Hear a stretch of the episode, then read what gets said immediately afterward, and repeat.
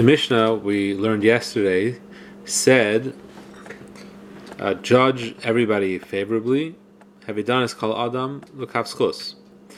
This is the mitzvah of B'tzedek Tishbara Misacha, which we explained yesterday. Many Rishonim count this as one of the mitzvahs. So we might wonder, why should we be judging someone at all? Maybe the mitzvah should rather be, don't cast judgment on someone else's actions at all. Don't feel the authority to decide what the nature of the act was and what the person's motivations were and what his justifications were. Just ignore. Don't get involved. So, first of all, it's the human nature to draw conclusions. It would be naive to think that we would would not instinctively judge the actions of other people, and the Torah acknowledges that that's the mindset, and therefore gives us guidelines on how to judge others correctly. But more importantly, the Torah directs us to be active participants in society. We're not supposed to turn a blind eye to the world around us. We shouldn't just say, I'm not getting involved, I don't want to know, I don't care what he or she did. We do have to care. Yiddishkeit is about being active members in society, not sticking our heads in the sand. And failure to judge the actions of others is basically just withdrawing from society and not caring and not doing anything to ensure that we're successful together. But once we do it, we have to do it right, and we have to give people benefit of the doubt.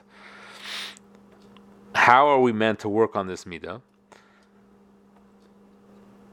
We know that when it comes to our own success, we tend to attribute it to ourselves. You know, that we did this, we, we were successful, but unfortunately, when we make mistakes, we are more likely to blame. We attribute that to some kind, attribute them to some kind of situational factor.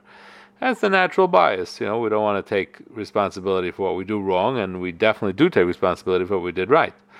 But when it comes to others, we tend to do the exact opposite other people's failures, we blame them for it. We hold them fully responsible for it. But their successes, we say, well, you know, what happened anyway? It wasn't really them. That's just the way we tend to look at things. My successes are me, and my failures are someone else's fault.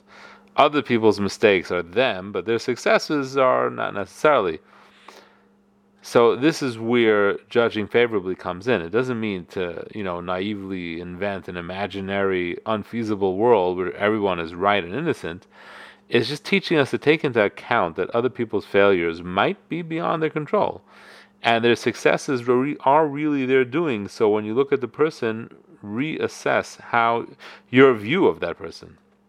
So it's important to remember what Chazal say Hadan chaver lekav schus, done an oiser If we judge a, a, someone else positively, then we will be judged positively by Hashem. Don't we excuse ourselves by saying all kinds of justifications, right? That was the situation, that's the way I was brought up, this is what life dealt me, what can I do? I'm not so perfect. I get it right most of the time, I'll try better next time and we come up even more creative justifications for our actions.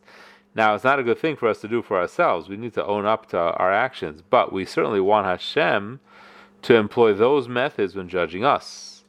We would tend to do that for our children, right? We tend to give them the benefit of the doubt often.